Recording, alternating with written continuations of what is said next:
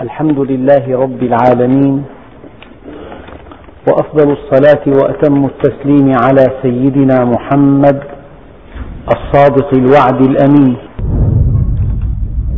اللهم لا علم لنا إلا ما علمتنا إنك أنت العليم الحكيم.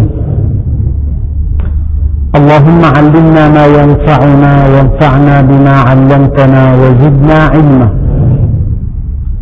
وأرنا الحق حقا وارزقنا اتباعه. وأرنا الباطل باطلا وارزقنا اجتنابه. واجعلنا ممن يستمعون القول فيتبعون احسنه وأدخلنا برحمتك في عبادك الصالحين. وصلى الله على سيدنا محمد وعلى آله وصحبه وسلم. أيها الإخوة المؤمنون مع الدرس الثاني عشر من سورة الإسراء. وصلنا في الدرس الماضي إلى قوله تعالى قل لئن اجتمعت الإنس والجن على أن يأتوا بمثل هذا القرآن لا يأتون بمثله. ولو كان بعضهم لبعض ظهيرا الله سبحانه وتعالى جعل هذا القرآن الكريم معجزة خالدة للنبي عليه الصلاة والسلام. بينما معجزات الأنبياء تنقضي بانقضاء عصرهم. معجزات الأنبياء السابقين تصبح أخبارا يصدقها المصدقون أو يكذبها المكذبون. ولكن القرآن الكريم الذي جعل معجزة خالدة للنبي عليه الصلاة والسلام هو بين أيدي كل المسلمين. فربنا سبحانه وتعالى يقول قل لئن اجتمعت الإنس والجن في بعض الآيات يا معشر الجن والإنس إن استطعتم أن تنفذوا من أقطار السماوات والأرض فانفذوا. لا تنفذون إلا بسلطان. في هذه الآية بدأ الله بالجن يا معشر الجن والإنس. في هذه الآية قل لئن اجتمعت الإنس والجن هل هناك حكمة من تقديم كلمة الإنس في هذه الآية وتقديم كلمة الجن في تلك الآية. العلماء قالوا لأن الجن أقدروا على النفوذ في أقطار السماوات والأرض فبدأ الله بهم. ولأن الإنس أقدروا على صياغة الكلام بدأ الله بهم. فأية كلمة؟ ترتيب الكلمات في القرآن شيء يلفت النظر. مثلا ربنا سبحانه وتعالى قال الزاني الزانية والزاني فاجلدوا كل واحد منهما مئة جلدة. وفي آية أخرى السارق والسارقة. في السرقة بدأ الله بالسارق في الزنا بدأ بالزانية لأن المرأة أقدر على إغراء الرجل إلى الزنا من الرجل. بينما في السرقة الرجل أقدر على السرقة من المرأة. هذا ترتيب الكلمات في القرآن الكريم بحث دقيق جدا. في سبعة عشر آية قدم السمع على البصر. وأنشأ لكم السمع والأبصار والأفئدة. لأنه فعلا يبدأ تكون السمع في الجنين. بينما البصر لا يبدأ إلا بعد الولادة. إلا في آية واحدة ربنا أبصرنا وسمعنا. هذه الآية تشير إلى أن سرعة الضوء أشد من سرعة الصوت. أبصرنا وسمعنا. 300 ألف كيلومتر بالثانية. أما السمع 330 متر بالثانية. في أكثر الآيات القرآنية ربنا عز وجل يبدأ ببذل المال قبل بذل النفس وجاهدوا بأموالهم وأنفسهم لأن بذل المال أسهل. إلا في آية واحدة إن الله اشترى من المؤمنين أنفسهم وأموالهم بأن لهم الجنة. هذه الآية في معرض البيع القطعي وفي البيع القطعي تكتب المهم الأهم فالمهم. تكتب البيت ثم الدكان. فترتيب آيات القرآن الكريم فيها حكمة بالغة جدا. هنا قل لئن اجتمعت الإنس والجن. في آية خلق السماوات والأرض يا معشر الجن والإنس. وشتان بين. الإنس أقدر على صياغة الكلام والجن أقدر على عبور السماوات والأرض. قل لئن اجتمعت الإنس والجن على أن يأتوا بمثل هذا القرآن لا يأتون بمثله.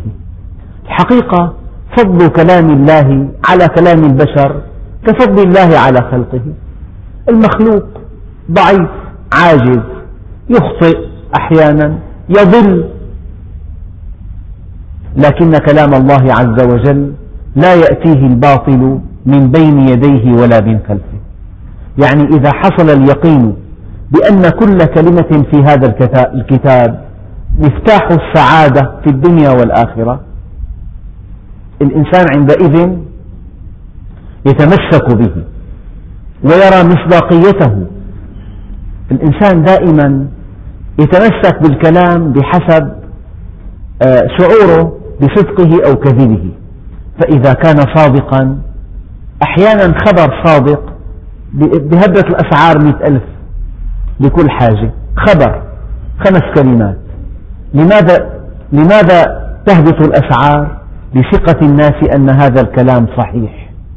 إذا وثقت من أن كلام الله عز وجل لا يأتيه الباطل من بين يديه ولا من خلفه عندئذ يكون التمسك به تمسكا منقطع النظير. حينما يقول الله عز وجل قل للمؤمنين يغضوا من أبصارهم. أمر إلهي. حينما يقول الله عز وجل أم حسب الذين اجترحوا السيئات أن نجعلهم كالذين آمنوا وعملوا الصالحات؟ يعجب الله عز وجل. كيف يظن الإنسان الذي يجترح السيئات أنه سيسلم في الدنيا أو أنه سيعامل كما يعامل المؤمن. هذا شيء مستحيل. أفمن وعدناه وعدا حسنا فهو لاقيه. كمن متعناه متاع الحياة الدنيا. حينما تقرأ هذه الآية من عمل صالحا من ذكر أو أنثى وهو مؤمن فلنحيينه حياة طيبة. يجب أن تشعر بطمأنينة ما بعدها طمأنينة. لأن خالق السماوات والأرض يعدك بهذه الحياة الطيبة. حينما تقرأ قوله تعالى فمن اتبع هداي فلا يضل ولا يشقى. لا يضل عقله ولا تشقى نفسه. يجب أن تطمئن. إذا هذا الكلام كلام الله رب العالمين. قطعي الثبوت قطعي الدلالة. يعني واقع لا محالة. فضل كلام الله على كلام كلام عبيده أو عباده كفضل الله على خلقه. فربنا عز وجل قال لئن ولئن ولئن اجتمعت قل لئن اجتمعت الإنس والجن على أن يأتوا بمثل هذا القرآن لا يأتون بمثله. بإحكامه. بنظام صياغته. بشموله لكل حاجات الإنسان. في أشياء القرآن تكلم عنها. هي مهمة جدا. في أشياء سكت عنها رحمة بنا. فهذا القرآن الكريم مضامينه في مضمون تربوي في مضمون صحي في مضمون اجتماعي في مضمون اقتصادي في مضمون من كل ما نحتاجه في صياغة معجزة لا ترقى إليها صياغة. وفي مفتاح سعادتنا في الدنيا والآخرة. وفي أخبار الأمم السابقة. وفي أخبار ما سيكون بعد مضي الأيام. وفي إشارات إلى الحياة الآخرة. وتوضيح وصور. لذلك الله عز وجل جعل هذا القرآن دستورا لنا. الحمد لله الذي خلق السماوات والأرض. مضمون الحمد خلق السماوات والأرض. آية ثانية. الحمد لله الذي أنزل الكتاب على عبد على عبده الكتاب ولم يجعل له عوجا الكون في كفة وهذا الكتاب في كفة يعني هذا الكتاب هو المنهج الله عز وجل خلق الكون وخلق الإنسان وخلق له المنهج لذلك قالوا نعمة الإيجاد ونعمة الإمداد ونعمة الإرشاد العلماء بعضهم تحدث عن إعجاز القرآن الكريم فقالوا هناك إعجاز ومعنى الإعجاز أن البشر لا يستطيعون مجتمعين أن يأتوا بمثله. شيء آخر هناك إعجاز في نظم القرآن الكريم في صياغته. هناك إعجاز في جزالة ألفاظه. هناك إعجاز في أسلوبه. هناك إعجاز في الأخبار عن الأمم السابقة. ما كنت تدري ما الكتاب وما الإيمان. هناك إعجاز في وعده في وعد مطلق ووعد مقيد. من عمل صالحا من ذكر أو أنثى وهو مؤمن فلا كفران لسعيه. وعد الله الذين آمنوا منكم وعملوا الصالحات ليستخلفنهم في الأرض كما استخلف الذين من قبلهم. هذا وعد مقيد. وعد الله الذين آمنوا. وقال الله إني معكم لئن أقمتم الصلاة وآتيتم الزكاة وآمنتم برسلي وعزرتموهم وأقرضتم الله قرضا حسنا. في الوعد إعجاز. في الوعد المطلق وفي الوعد المقيد. وفي أخبار الأمم السابقة إعجاز. وفي تشريع الحلال والحرام إعجاز. وفي الحكم الكثيرة العالية المستوى إعجاز. وفي عدم الاختلاف وعدم التناقض إعجاز. وأول ما في القرآن من إعجاز أنك إذا طبقته قطفت ثماره. في اللحظة التي تطبق بعض آيات القرآن الكريم تخطف ثمارها. إذا إعجازه في مصداقيته. كيف تتأكد أن هذا الكلام كلام الله رب العالمين؟ أن الوعد الذي وعدك الله إياه إذا قمت بما عليك قطفت الثمار التي وعدت بها. قل لئن اجتمعت الإنس والجن على أن يأتوا بمثل هذا القرآن لئن اجتمعت الإنس والجن الإنس كلهم والجن جميعا مجتمعين متكاتفين متعاونين متضامنين على أن يأتوا بمثله لا يأتون بمثله. في آيات أخرى فأتوا بعشر سور من مثله لا يأتون.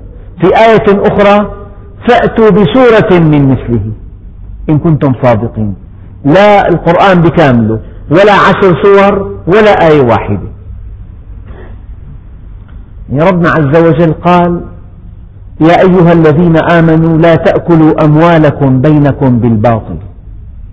قرآن لا تأكلوا أموالكم. لم يقل لا تأكلوا أموال الناس أموالكم. يعني مال, أخ مال أخيك هو مالك مالك. يجب أن تحافظ عليه من التلف والضياع. فلأن تمتنع عن أكله بالباطل من باب أولى. شيء آخر أموالكم بينكم. إذا كانت الأموال متداولة بين أفراد الأمة كان الناس في بحبوحة وفي يسر. فإذا أكلت الأموال بالباطل أصبحت الأموال متداولة بين فئة قليلة. هذا من كلمة أموالكم بينكم بينكم.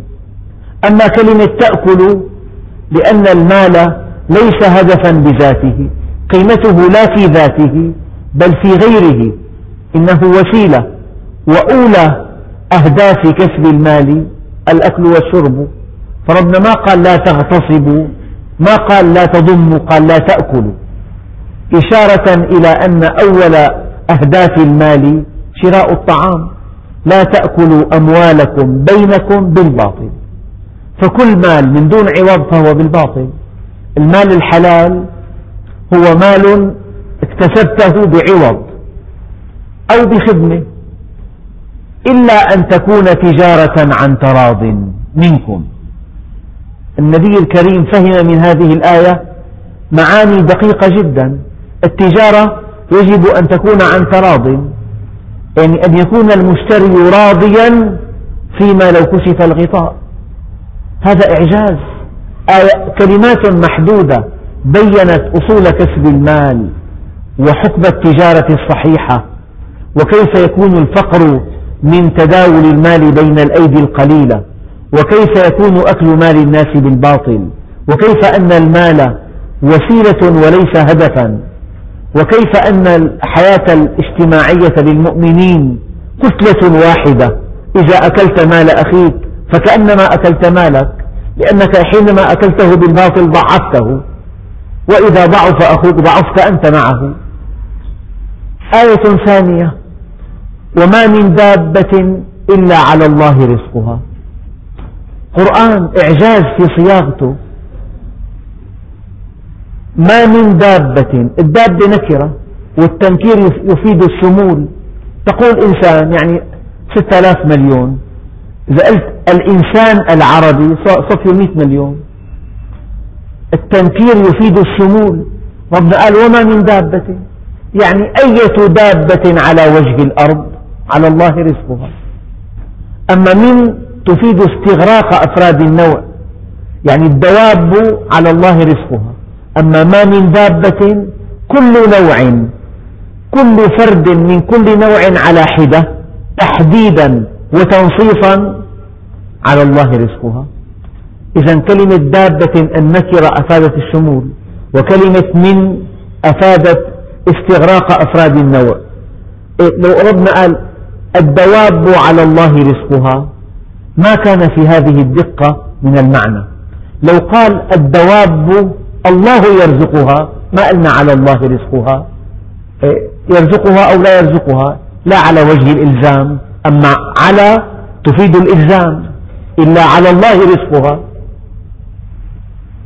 لو قال الدواب الله الدواب على الله رزقها. ما في قصر؟ الله يرزقها أو غيره يرزقها. لكن ما من دابة إلا النفي والاستثناء أفاد القصر والتنكير أفاد الشمول ومن أفادت استغراق أفراد النوع وعلى تفيد الإلزام. معنى الإلزام مع القصر مع استغراق أفراد النوع مع الشمول كل هذه المعاني في كلمات وما من دابة إلا على الله رزقها. إعجاز هذا. لو أن الوقت متسع لضربنا أمثلة كثيرة. كيف أن صياغة القرآن لا يمكن أن تتغير؟ أي نقل أي كلمة من مكان إلى آخر اختلف المعنى اختلافا كليا. قل للمؤمنين يغضوا من أبصارهم ويحفظوا فروجهم. يغضوا من من للتبعيض. لأنه هناك نظر إلى المرأة إلى الزوجة. لك أن تنظر إليها. الزوجة أو المحارم.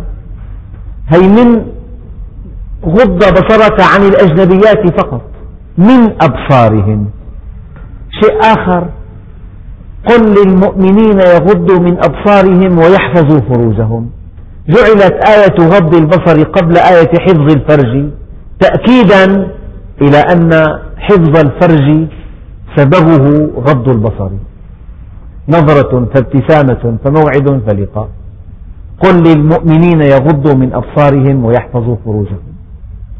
يعني في ترتيب من يصدق أن كلمة اليوم في القرآن الكريم وردت ثلاثمائة وخمس وخمسا وستين مرة. حصرا وأن كلمة الشهر وردت اثنتا عشرة مرة بالضبط. ومن يصدق أن آيات النار تكافئ آيات الجنة بالعد والتمام. وآيات الملائكة تكافئ آيات الشياطين. وآيات الدنيا تكافئ آيات الآخرة. هذا شيء فوق طاقة البشر. على كل حال في عنا إعجاز بلاغي في عنا إعجاز رياضي في عنا إعجاز حسابي في عنا إعجاز تشريعي في عنا إعجاز آه، آه، يتعلق بالأحوال الشخصية. يعني ربنا عز وجل قال لا تخرجوهن من بيوتهن ولا يخرجن. بيوتهن البيت ملكك حقه 30 مليون ملكك الله جعل جعل البيت ملك المرأة. ملكية اجتماعية. بمعنى أن الإنسان يؤكد شخصيته في عمله خارج البيت. لكن المرأة بحاجة ماسة إلى إرواء هذه الرغبة تأكيد الذات. إبراز الأهمية. جعل البيت ملكا لها ملك إدارة. يعني دع البيت للمرأة ترتبه كما تشاء. هذا معنى قول الله عز وجل لا تخرجوهن من بيوتهن حينما نسب البيت إلى المرأة أي نسب إليها نسبة إشراف وإدارة تأكيدا لشخصيتها. ولا تخرجوهن من بيوتهن إشارة ثانية إلى أن الزواج لا ينجح إلا في بيت مستقل. بيوتهن لها بيت خاص. والمعنى الثالث أن أية مشكلة مهما كانت كبيرة إذا بقيت المرأة في بيتها تصغر إلى أن تتلاشى. وأصغر مشكلة إذا أخرجتها من بيتها تكبر. أدق قانون في التعامل الزوجي. لو أحصينا حالات الطلاق كل مئة حالة طلاق سبعين حالة من الطلاق سببها أنه في ساعة الغضب أخرج الرجل امرأته إلى بيت أهلها. فاقم الأمر. جاءت مغذيات جاء أطراف أخرى تداخلوا في الأمر. أما لو أن المرأة بقيت في بيت الزوجية أو أبقاها في بيت الزوجية لحلت هذه القضية بعد يومين. لذلك لا تخرجوهن من بيوتهن ولا يخرجن. قد يشكو الرجل ضعف قوامته على المرأة. ربنا وضع قانون. قال الرجال قوامون على النساء. بما فضل الله بعضهم على بعض يجب أن تكون أعلى منها ثقافة. أعلى منها ورعا أعلى منها علما أعلى منها خلقا. إن لم تكن أعلى منها لا تستطيع أن تقودها. بما فضل الله به بعضهم على بعض وبما أنفقوا من أموالهم. شرطان للقوامة أن تكون أعلى منها وأن تنفق عليها. عندئذ مركب الزوجية يسير. يعني هذه أمثلة وشواهد. على إعجاز القرآن الإعجاز في التشريع في البلاغة في البيان الإعجاز في ذكر أخبار الأمم السابقة الإعجاز في ذكر ما سيكون. يعني والله لو أمضى الإنسان حياته كلها في الحديث عن إعجازه لا ينتهي. كلام الله رب العالمين. يعني الكون قرآن صامت والقرآن كون ناطق. وبعضهم يضيف على ذلك أن النبي محمد صلى أن النبي محمدا صلى الله عليه وسلم قرآن يمشي. قرآن صامت هو الكون. كون ناطق هو هذا الكتاب. أما إذا أردت أن ترى إنسانا تمثل فيه القرآن تمثلا صحيحا فهو النبي عليه الصلاة والسلام. تقول السيدة عائشة رضي الله عنها كان خلقه القرآن. أبدا. سيدنا عمر كان وقافا عند كتاب الله. وقاف. إيه أنت؟ والذين هم لفروجهم حافظون إلا على أزواجهم. شوف الأدب الرفيع. أيام تفتح كتاب فقه تخجل أحيانا. يعني في ذكر لبعض الحالات. يمكن ما ما ترغب يقرأ الكتاب ابنك أحيانا. بدك لا حياء في الدين. لا الدين كله حياء. والحياء من هذا الكتاب مأخوذ.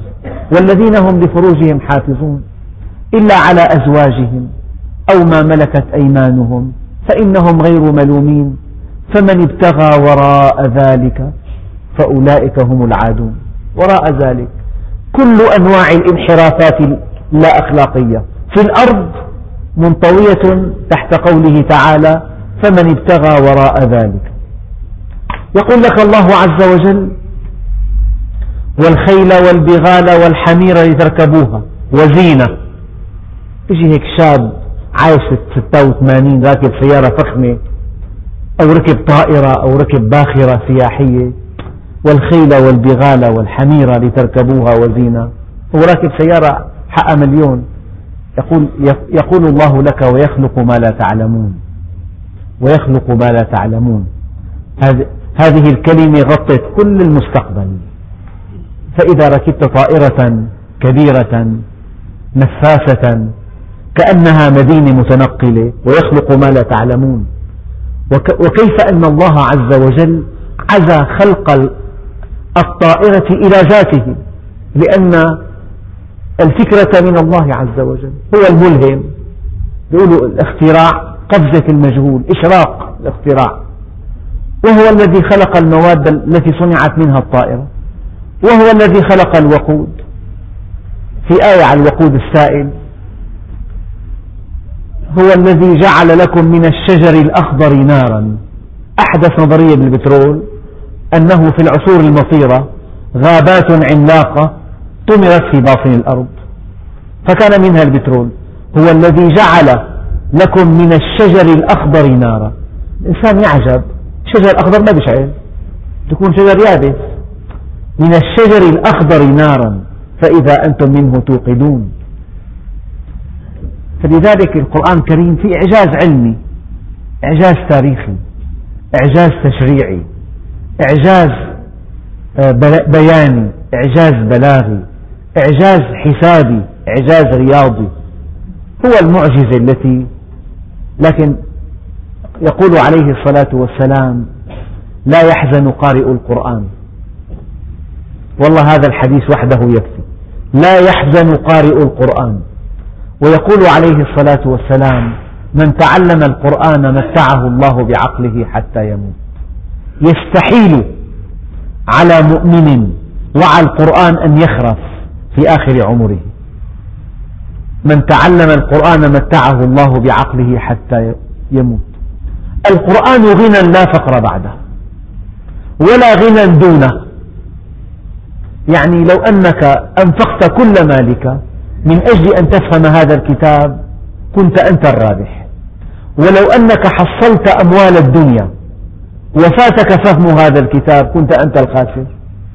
لأن هذا الكتاب دليل دليلك إلى الله عز وجل. يعني مثلا لو جبت آلة معقدة جدا أو كمبيوتر لتحليل الدم لو حقق 12 مليون وممكن تحط نقطة دم بالكمبيوتر تكبس زر يعطيك 27 تحليل فورا. في هيك الآن أجهزة. بس غالية كثير وإذا كان عندك باليوم 200 زبون كل زبون 500 ليرة. عمل حساب شغلة.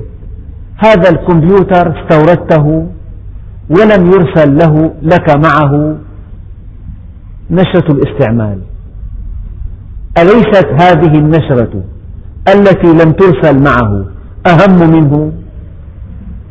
لو استعملته بلا نشرة لأعطبته ولو لم تستعمله لجمدت ثمنه.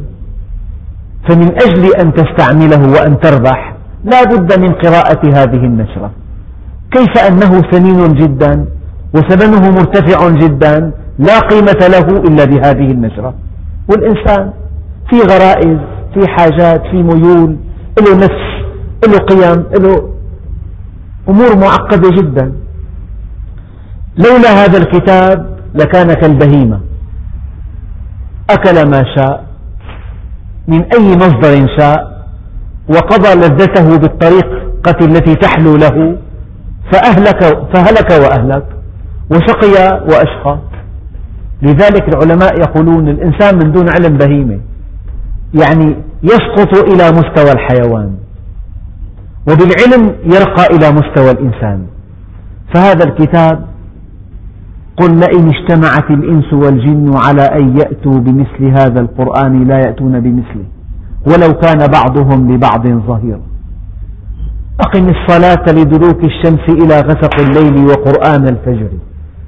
قال العلماء قرآن الفجر القرآن الذي تقرأه في الصلاة في صلاة الفجر.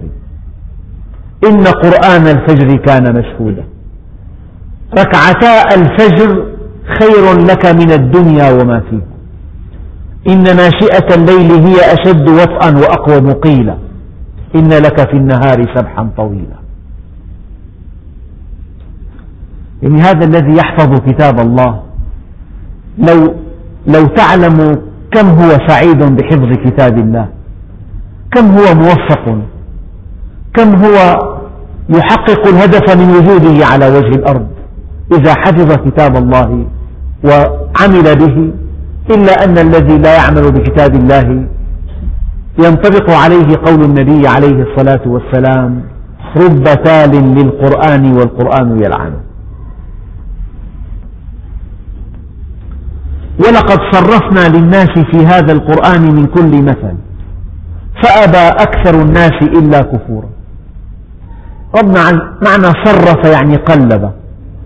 أمر ونهي ووعد ووعيد وقصة ومثل وحكمة وخبر سابق ووعد لاحق. وصورة من عالم الأزل يعني تنويع دقيق جدا. تنويع في السورة الواحدة. لو جمعت القصص في فصل والآيات الكونية في فصل لما وجدت في نفسك رغبة في قراءته. لكن ترتيب القرآن ترتيب نفسي. لا ترتيب موضوعي. يعني بعضهم يقترح على يقترح أن يصنف كتاب الله تصنيفا موضوعيا. لو صنف القرآن تصنيفا موضوعيا لذهبت قوة تأثيره. تقرأ السورة. تأتي آية الوعيد تخاف. تأتي آية الوعد تتفاءل. تأتي الآية الكونية تستعظم الله عز وجل.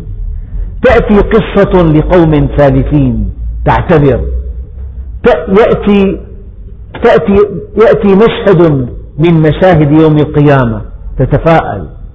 فهذه السورة تأخذ بيدك من الخوف إلى الرجاء إلى الثقة إلى التعظيم إلى التفاؤل. هذه الأحوال النفسية تتلوى وترتقي من آية إلى آية. ولقد صرفنا في هذا القرآن ولقد صرفنا للناس في هذا القرآن من كل مثل. فأبى أكثر الناس إلا كفورا. قال بعض العلماء إن هذه الآية دليل قطعي على أن الإنسان مخير.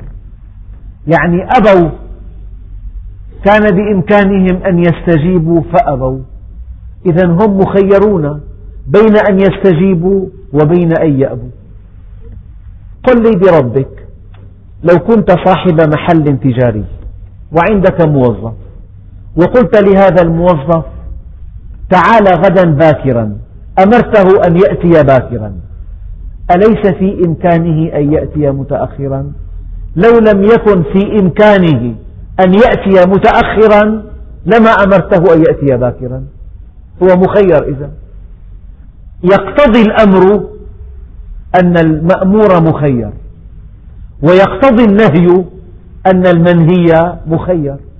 لو نهيته عن أن يخرج قبل أن يعلمك أليس في إمكانه أن يخرج قبل أن يعلمك؟ طبعا في إمكانه.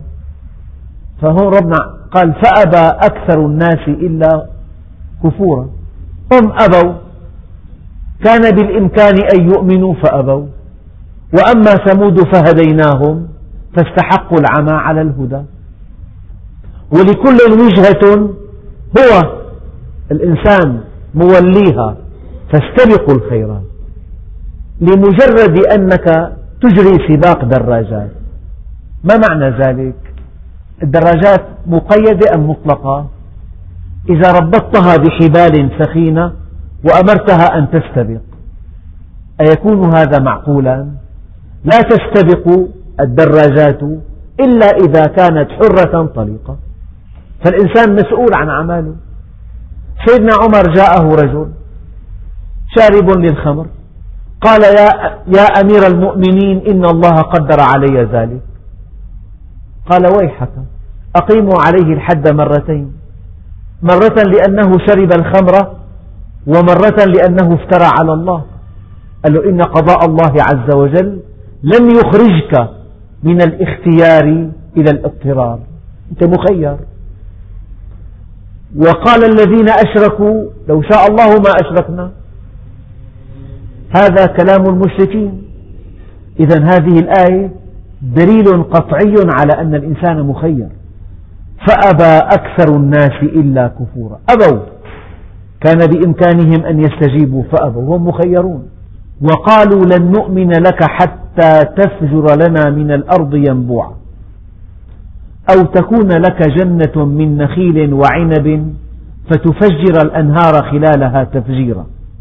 أو تسقط السماء كما زعمت علينا كسفا. أو تأتي بالله والملائكة قبيلا. أو يكون لك بيت من زخرف. أو ترقى في السماء. ولن نؤمن لرقيك حتى تنزل علينا كتابا نقرأه. قل سبحان ربي هل كنت إلا بشرا رسولا؟ هذه الآية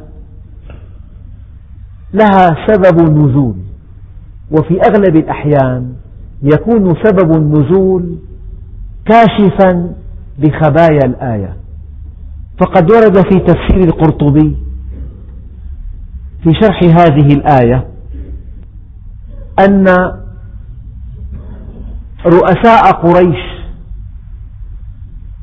مثل عتبة وشيبة وأبي سفيان وأبي جهل وعبد الله بن أمية وأمية بن خلف والوليد بن المغيرة ذلك أنهم لما عجزوا عن معارضة القرآن ولم يرضوا به معجزة اجتمعوا فيما ذكر ابن إسحاق وغيره بعد غروب الشمس عند الكعبة. ثم قال بعضهم لبعض ابعثوا إلى محمد صلى الله عليه وسلم فكلموه وخاصموه حتى تعذروا فيه. فبعثوا إليه أن أشراف قومك قد اجتمعوا إليك ليكلموك فأتهم. فجاءهم النبي عليه الصلاة والسلام وهو يظن أنه قد بدا لهم فيما كلمهم فيه بدو. لعلهم أرادوا أن يؤمنوا أن يسلموا. فرح بهذا اللقاء. وكان النبي عليه الصلاة والسلام حريصا يحب رشدهم ويعز عليه عنتهم. حتى جلس إليهم فقالوا يا محمد إنا قد بعثنا إليك لنكلمك. وإنا والله ما نعلم رجلا من العرب أدخل على قومه ما أدخلت على قومك. لقد شتمت الآباء وعبت الدين وشتمت الآلهة وسفهت الأحلام وفرقت الجماعة. فما بقي أمر قبيح إلا قد جئته فيما بيننا وبينك. أو كما قالوا فإن كنت إنما جئت بهذا الحديث تطلب به مالا جمعنا لك من أموالنا حتى تكون أكثرنا مالا. وإن كنت إنما تطلب به الشرف فينا فنحن نسودك علينا. وإن كنت إنما تريد ملكا ملكناك علينا. وإن كان الذي يأتيك رئيا من الجن يعني تراه قد غلب عليك فربما كان ذلك بذلنا أموالنا في طلب الطب لك. إذا كان معك مس من الجن بنعالجك إن كنت تريد المال جعلناك أغنانا. إن كنت تريد الشرف لا نقطع أمرا دونك. إن كنت تريد الملك ملكناك علينا. فقال عليه الصلاة والسلام ما بي كما تقولون. ما بي كما تقولون. ما جئتكم بما جئتكم به أطلب أموالكم ولا الشرف فيكم ولا الملك عليكم ولكن الله بعثني إليكم رسولا.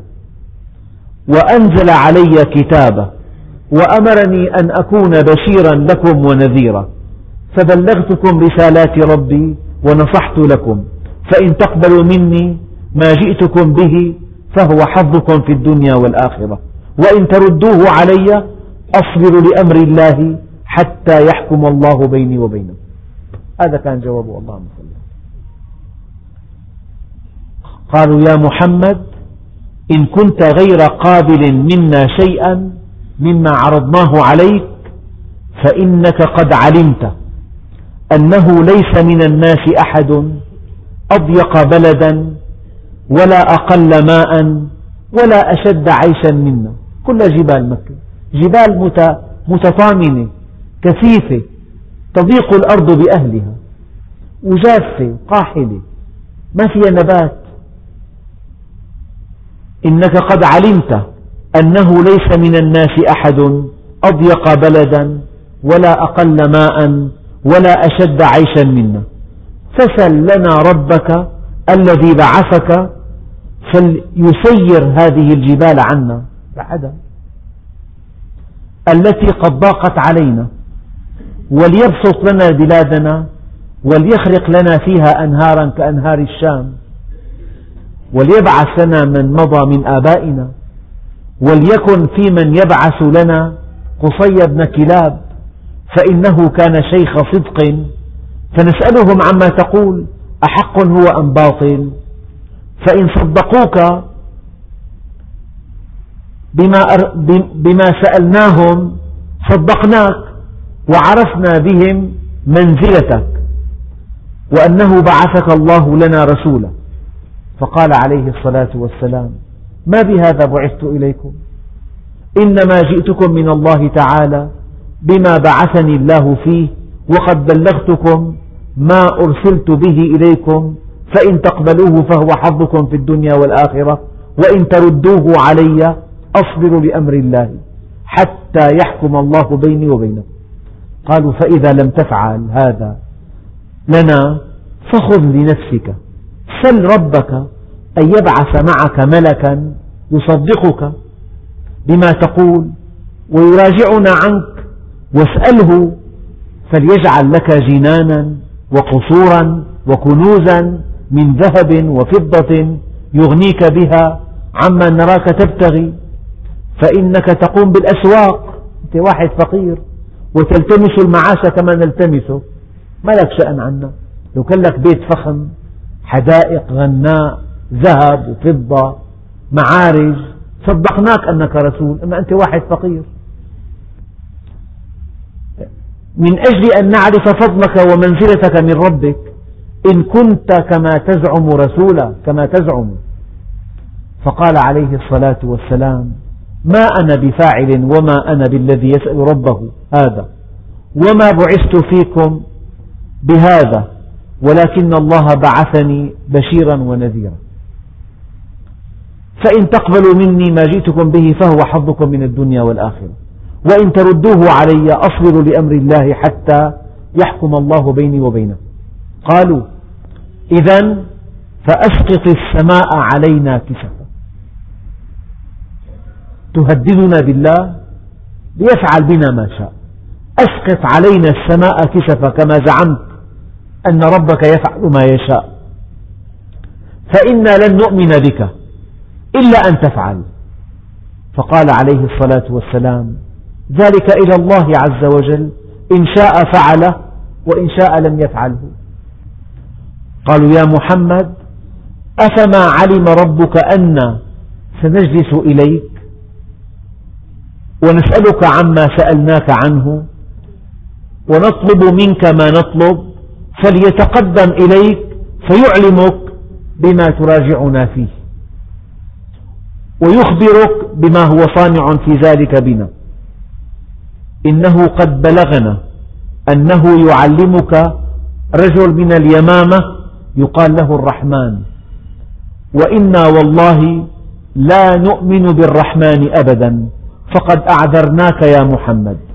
وإنا والله لا نتركك وما بلغت حتى نهلكك أو, أو نهلك. هذا آخر كلام. وقال بعضهم نحن نعبد الملائكة وهي بنات الله. وقال قائلهم لن نؤمن لك حتى تأتي بالله والملائكة قبيلا. شوفهم بعيننا. فلما قالوا ذلك لرسول الله صلى الله عليه وسلم قام عنهم وقام معه عبد الله بن أبي أمية وهو ابن عمته. فقال له يا محمد عرض عليك قومك ما عرضوا فلم تقبله منهم. ثم سألوك لأنفسهم أمورا ليعرفوا بها. منزلتك عند الله فلم تفعل. ثم سألوك أن تأخذ لنفسك ما يعرفون به فضلك فلم تفعل. ثم سألوك أن تعجل عليهم العذاب فلم تفعل. فوالله لا أؤمن بك أبدا حتى تتخذ إلى السماء سلما. تطلع السلم. ثم ترقى فيه وأنا أنظر إليك حتى تأتيها. ثم تأتي معك بسقط من فيه من الملائكة يشهدون لك أنك نبي. عندئذ انصرف النبي عليه الصلاة والسلام إلى أهله حزينا آسفا لما فاته مما كان يطمع به من إيمان قومه. لئن اجتمعت الإنس والجن على أن يأتوا بمثل هذا القرآن لا يأتون بمثله ولو كان بعضهم لبعض ظهيرا ولقد صرفنا للناس في هذا القرآن من كل مثل فأبى أكثر الناس إلا كفورا وقالوا لن نؤمن لك حتى تفجر لنا من الأرض ينبوعا. بدنا أنهار. كأنهار الشام. أو تكون لك جنة من نخيل وعنب فتفجر الأنهار خلالها تفجيرا. من أجل أن نعرف مكانتك. أو تسقط السماء كما زعمت علينا كسفا. أو تأتي بالله والملائكة قبيلا. أو يكون لك بيت من زخرف أو ترقى في السماء. ولن نؤمن. لرقيك حتى تنزل علينا كتابا نقرأه. بتوقيع الملائكة. قل سبحان ربي. هل كنت إلا بشرا رسولا؟ أنا بشر. هذه فوق طاقتي. هذه ليست لي. هذه متروكة لمشيئة الله عز وجل. قل سبحان ربي. هل كنت إلا بشرا رسولا؟ وما منع الناس أن يؤمنوا إذ جاءهم الهدى إلا أن قالوا أبعث الله بشرا رسولا كأن الله عز وجل يعني هو فوق أن يكون رسوله من بني البشر. ربنا عز وجل رد عليهم. قل لو كان في الأرض ملائكة يمشون مطمئنين لنزلنا عليهم من السماء ملكا رسولا. يجب أن يكون الرسول من طبيعة المرسل إليهم.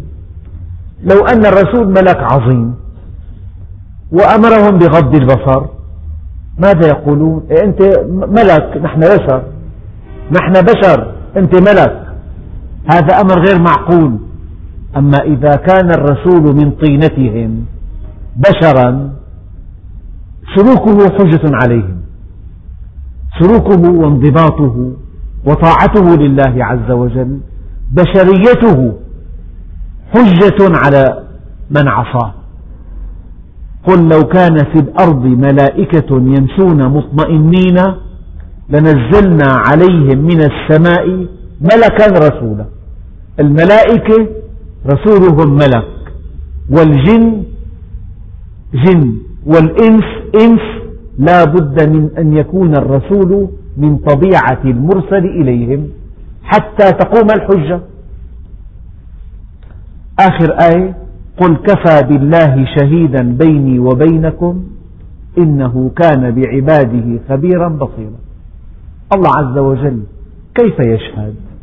سؤال دقيق جدا. يعني من منكم سمع الله عز وجل يشهد لكم؟ له أن هذا القرآن كلامه. حقيقة هذه الآية دقيقة جدا. لما ربنا عز وجل قال ومن أعرض عن ذكري فإن له معيشة ضنكا. أي آية. كيف يشهد الله لك أيها الإنسان أن هذه الآية من كلامه كلامه؟